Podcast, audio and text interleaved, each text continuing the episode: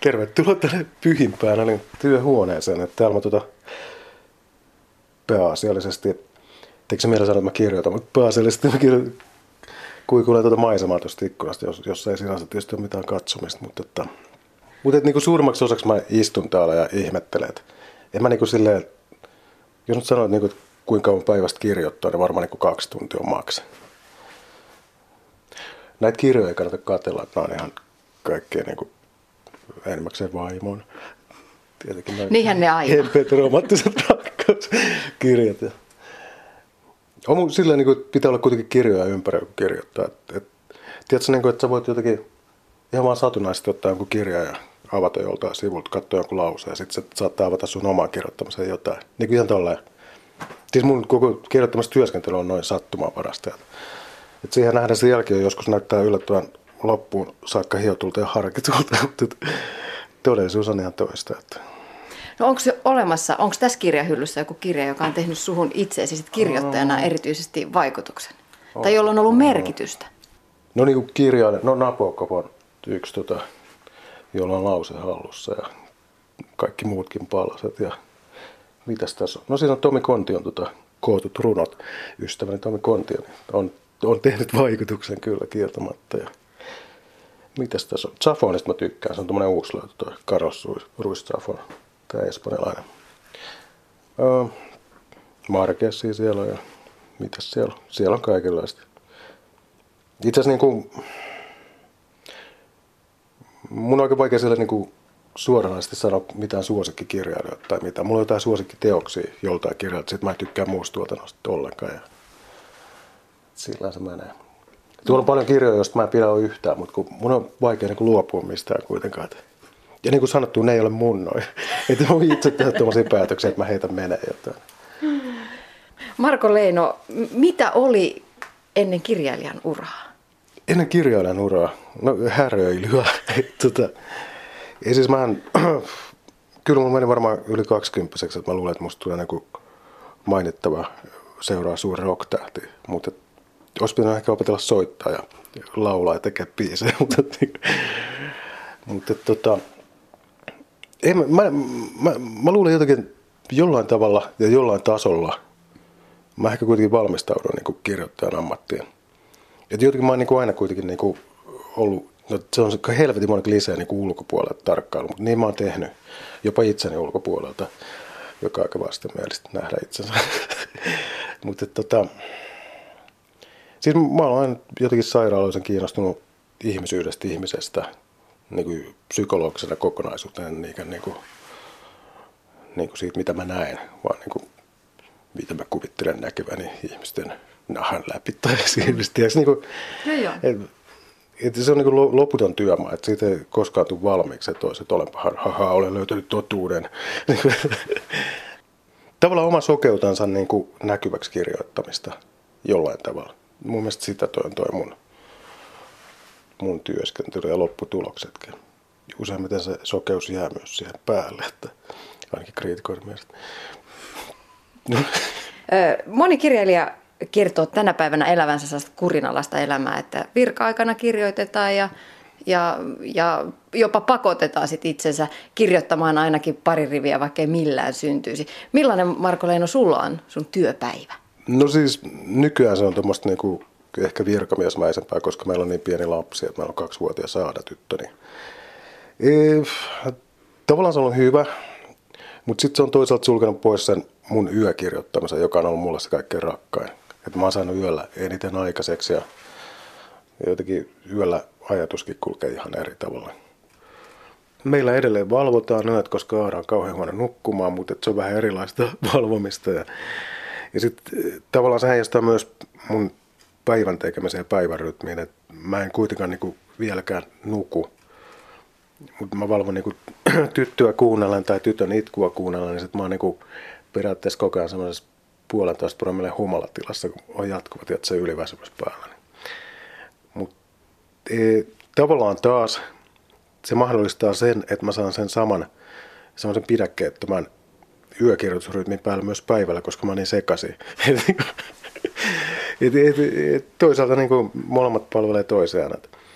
Et, ainoa, on se, että mä vien ja ja myös haen tytön päiväkodista, niin se, se on mulle kauhean niin kuin, tuskallista, että mä en voi niin kuin, mennä tekstiin sillä sisään, että mä sitten herään siitä joskus tai ennen. Mulla on niin kuin, mä joudun jotain puoli kolme, enää puoli tuntia aikaa hengailla täällä. Se on niin kuin kauheat, koska mä, yleensä mä kirjoitan niin vahvasti, että mä niin on siellä maailmassa enemmän kuin täällä.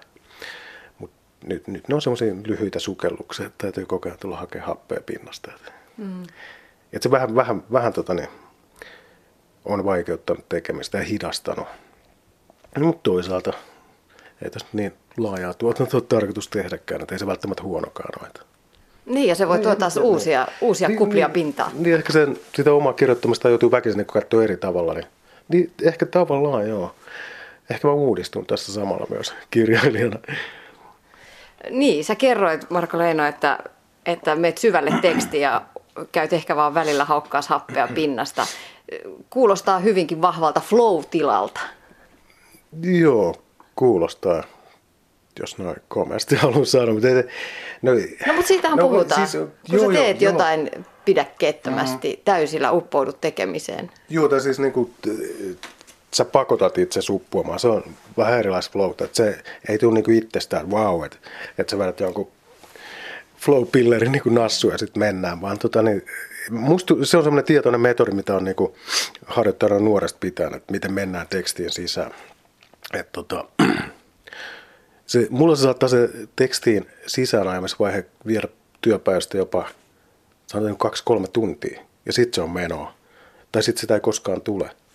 Mutta siitä huolimatta sun on kuitenkin kirjoitettava koko ajan. Et, et tavallaan se voi tulla sitten sen jälkeen, kun sä oot jo kirjoittanut, ja sitten se tila, ja sitten sä tiedät, että okei, että mä kirjoitin ihan oikeita asioita, vaikka mä en niinku ollutkaan itse siinä flowssa silloin, vaan se tulee niinku jälkijättöisesti niin tulee semmoinen vahvuuden tunne, josta täytyy sitten taas tietysti helvetin nopeasti päästä eroon, ettei olla niin kuin, kirjoittelin tätä suurena että mä oon varmaan itseni suuren kriitikko kyllä, että sitä pelkkua ei lähtisi leijumaan niin väärällä tavalla. Mutta,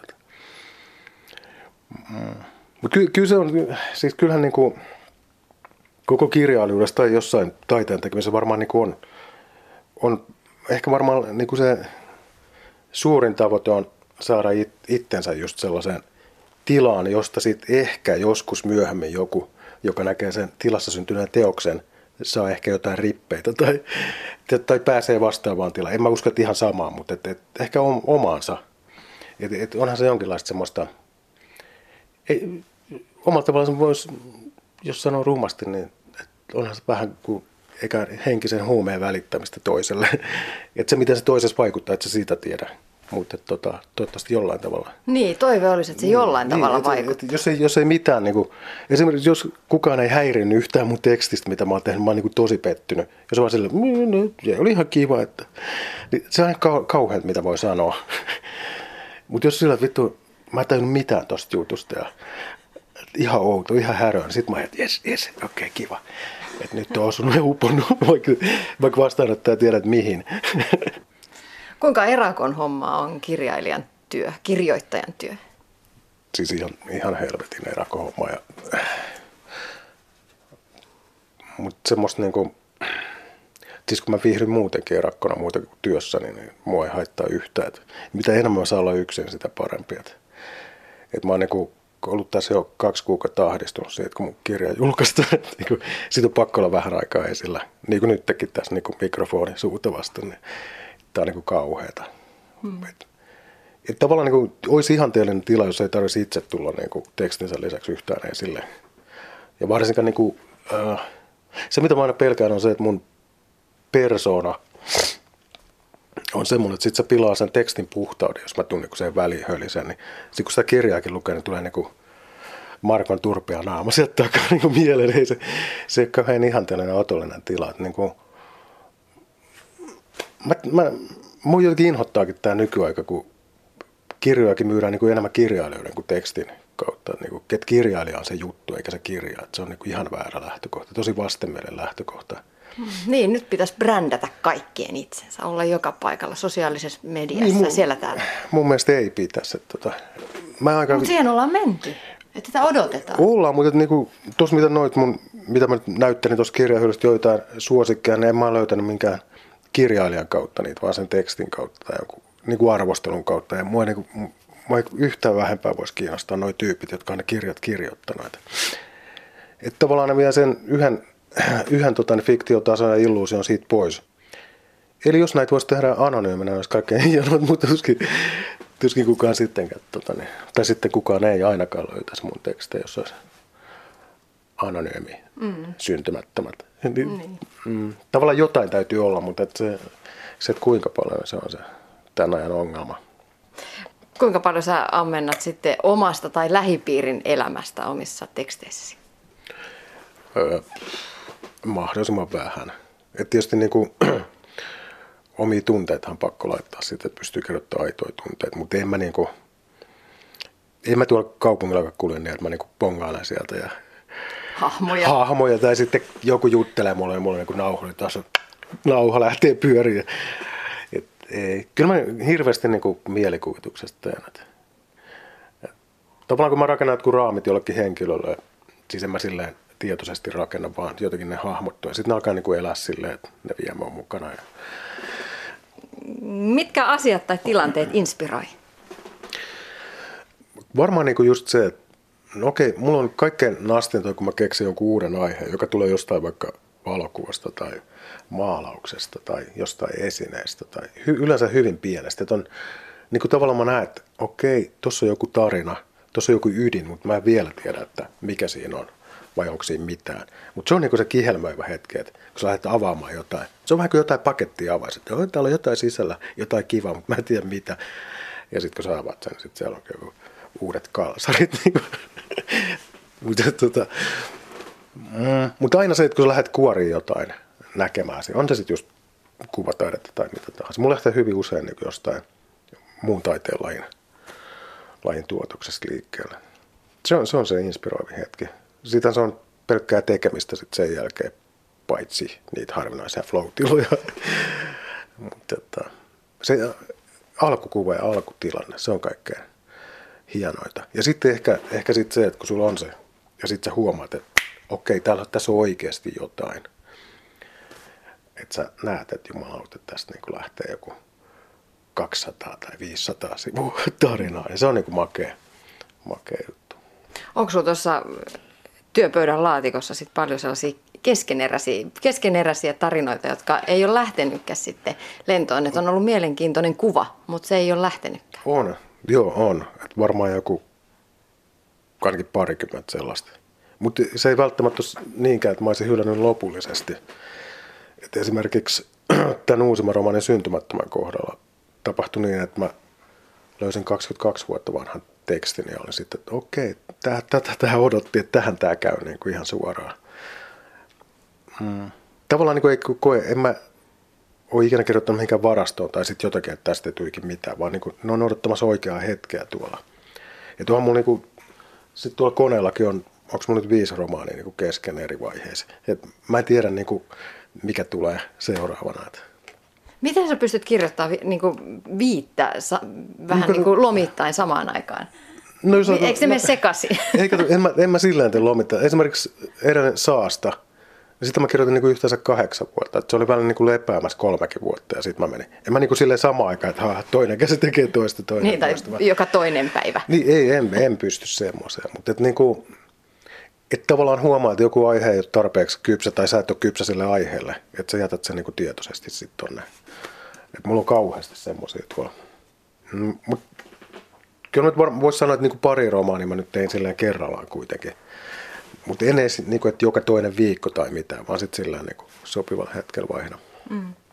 No kirjasarjojen sanotaan myyvän. Sama päähenkilö seikkailee kirjasta toiseen. Monet kirjailijat kirjoittaa juuri mm-hmm. näitä, koska ihmiset tykkäävät lukea tutun sankarin elämästä ja sen, ehkä sen elämän kehityksestä, elämän kulusta. Sä et ole Marko Leino lähtenyt kuitenkaan sille tielle. En siis. Mulla ei ole mitään sitä vastaan, että jotkut, jotkut kirjailijat nauttii siitä – ja varmaan niin kuin valtaosa lukijoista nauttiikin siitä, että on ikään kuin jo valmiiksi tuttu henkilö, kun avaa niin kirjan sivut. Mutta ei, mulle tekijänä se ei anna yhtään mitään. Et musta se olisi tosi vastenmielistä. Se on väistämättä niin kuin itsensä helpommalla ja keveämmällä päästämistä, jota mä niin kuin vihaan.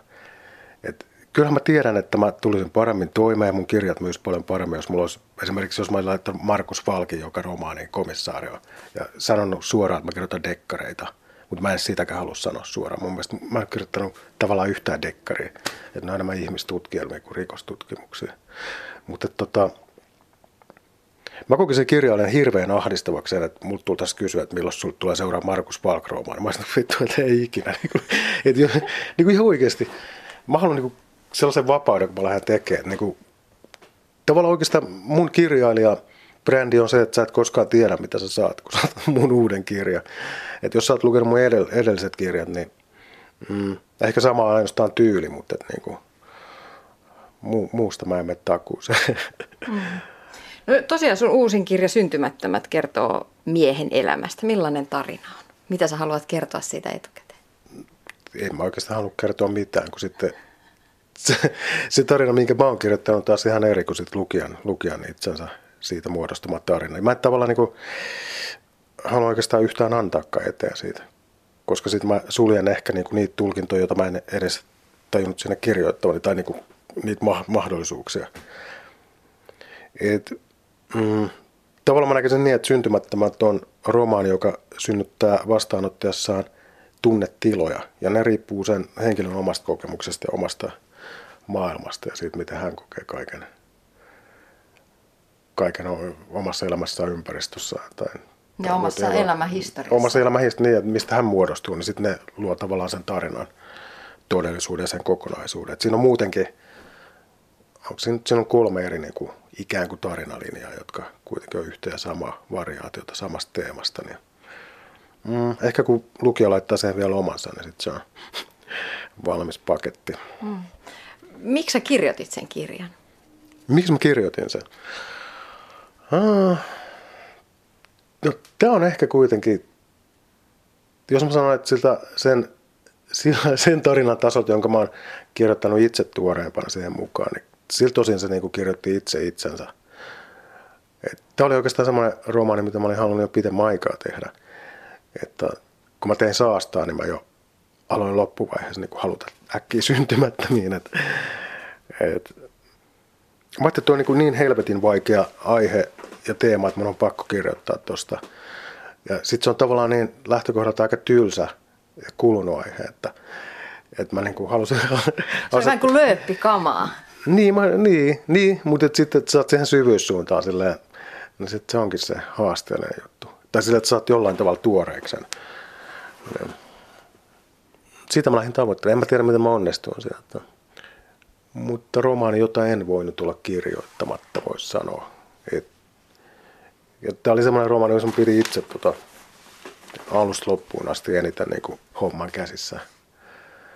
Et jopa niin, että mä sain läpi mun idean siitä, että tämä on romaani, jossa on myös valokuvia.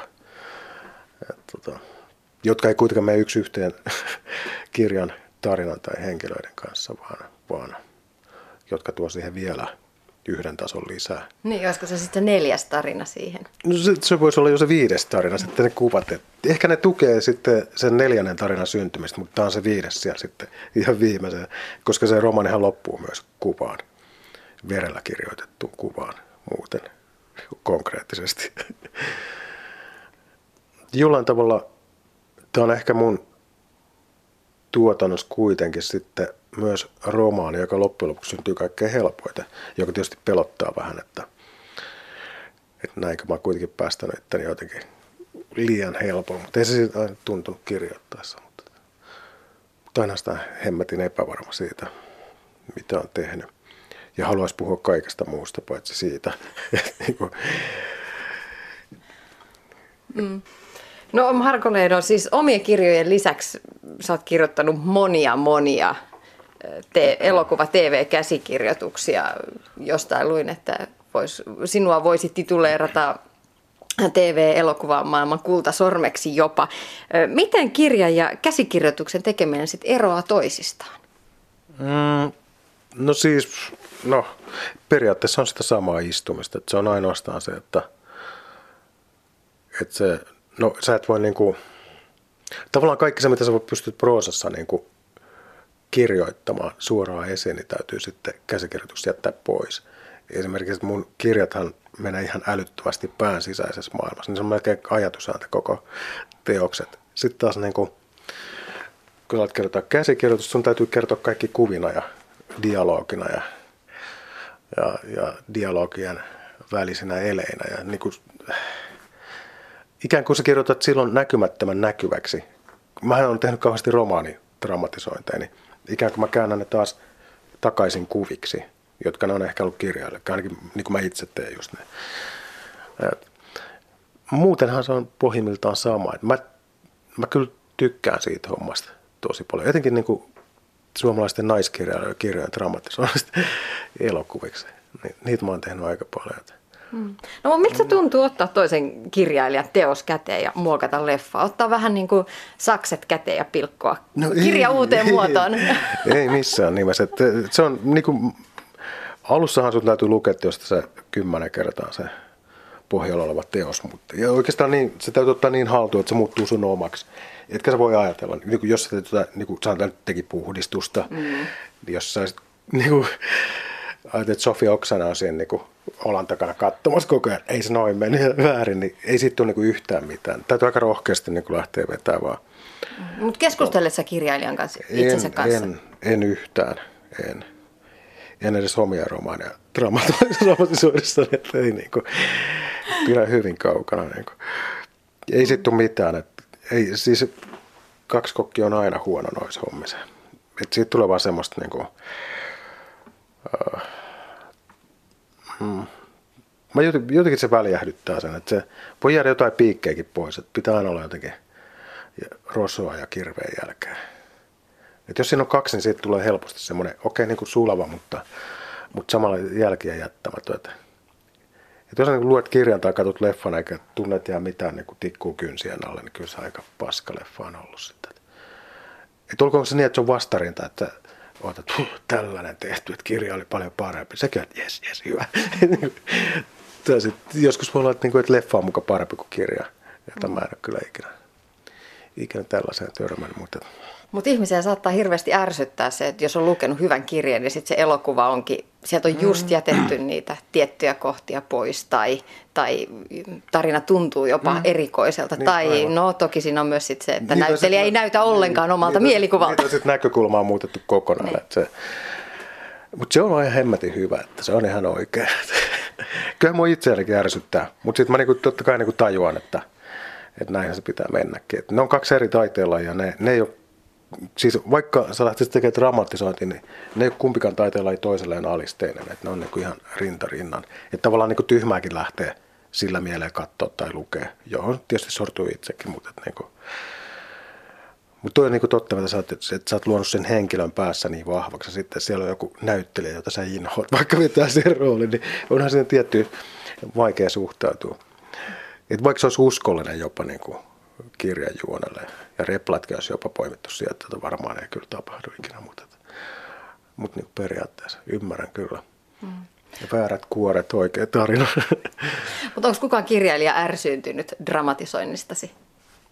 Mm, no ei ainakaan päin naamaa, että varmaan niin kuin omalla työhuoneella ja kotona. Mutta ei, ei ole kukaan kyllä tullut sanoa suoraan. Että sehän on paljon helpompi sanoa, että niin kuin että elokuva on elokuva ja romaani on romaani. Molemmilla on oma elämä ja oma, omat katsojat ja lukijat. Että mm. That's it. Että aika moni niin kuin kirjailija kuitenkin tajuukin sen, että ei kannata ihan hirveästi lähteä. Tai sitten voi olla aika nopeasti, että kukaan ei dramatisoi sun kirjoja enää, jos sä käyt ihan hirveästi niin kuin mm. metelöimään. Niin, sä oot tehnyt myös omista kirjoista elokuvakäsikirjoituksia. Esimerkiksi Joulutarina, se ilmestyi sekä leffana että kirjana samaan aikaan. Joo. Ja tuota, Kotirauha-kirjasta on tehty myös ö, käsikirjoittamasi elokuva. Onko se ero muokata sitä toisen kirjailijan teosta kuin omaa? No onhan se tietysti siis vastenmielestä, kun se tyyppi on niin kuin koko ajan tuossa olkapäällä istumassa, se kirjailija minä. Mm. Et, et, toki se on, onhan se vaikeampaa, mutta et, niin kuin, Uh, Sitten taas toisaalta, niin, kun me ollaan niin tasavahvoja, niin mun ei tarvitse niin välittää yhtään. Sitten kun mä tiedän, että mä saan kuitenkin tehdä miten mä haluan, että ei se mahda mulle mitään. Mutta siis välillä se on vähän mielipuolinen tilanne. Ja sitten, no esimerkiksi siis joulutarina, mä kirjoitin samaan aikaan sitä romaania ja, ja sitten tota käsikirjoitusta. Sitten ne lähti niin mennä ihan eri suuntiin, niin sitten oli niin kuin hankalaa. Et, et, et, kirjahan no itse asiassa kotirauhakin on muuten ihan erilainen kuin se elokuva taas. Että niin kuin, että tavallaan niin molemmat lähtee vetämään, minä teen ainakin näin, ja vittu tee vaan, mutta mä menen tähän suuntaan. niin mähän meuhkaan täällä keskenään aina. Mm. Samoin muuten Ansastahan on toi, toi vanki, alamaailman vanki on siitä. Nekin on ihan erilaisia. Et tavallaan niin kuin, okei, no ehkä mä omalla kohdalla olen vielä, vielä rohkeampi kuin, niin kuin sitten muiden kohdalla.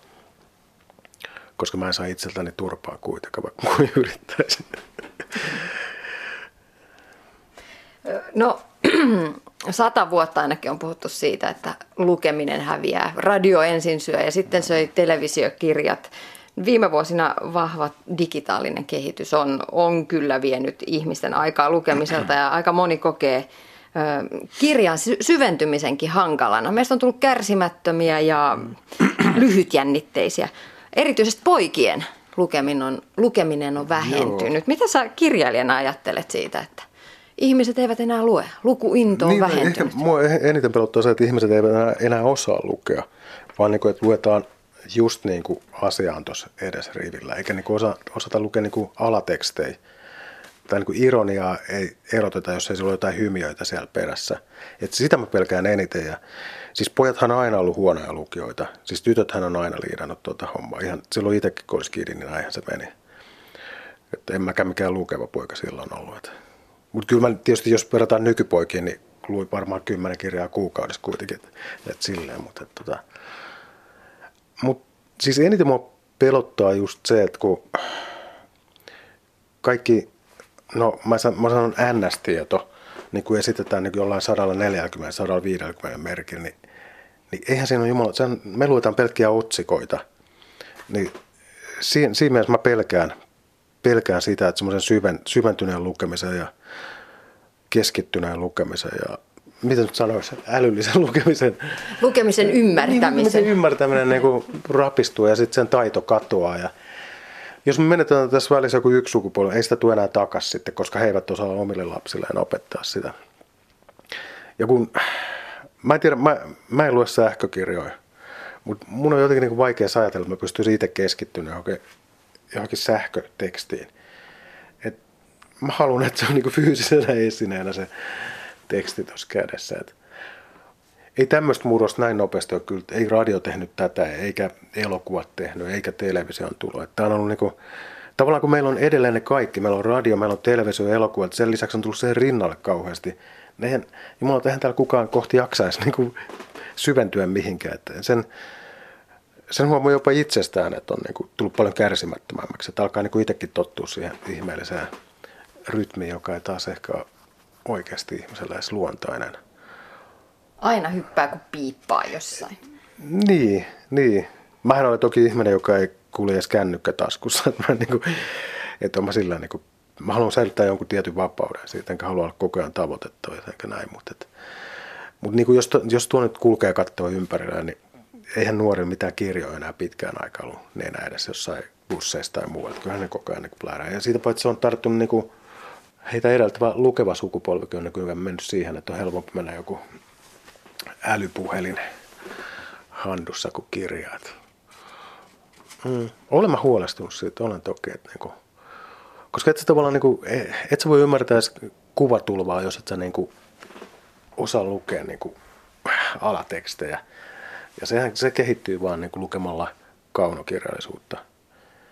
Koska silloin sä oot vietävissä joka tasolla tässä yhteiskunnassa. Poliitikotkin vie sua kuin flipperin kuulaa, jos et sä niin kuin oikeasti osaa nähdä viestejä ja niin kuin, että mitä, mitä asioiden takana on. Et pelkkiä otsikoita lukemalla ei niin kuin pitkälle pötkitä tässä maailmassa. Marko Leino, mitä sä haluaisit tehdä enemmän työssäsi? Vai saatko toteuttaa jo enemmän. itseäsi kaikilla mahdollisilla saroilla?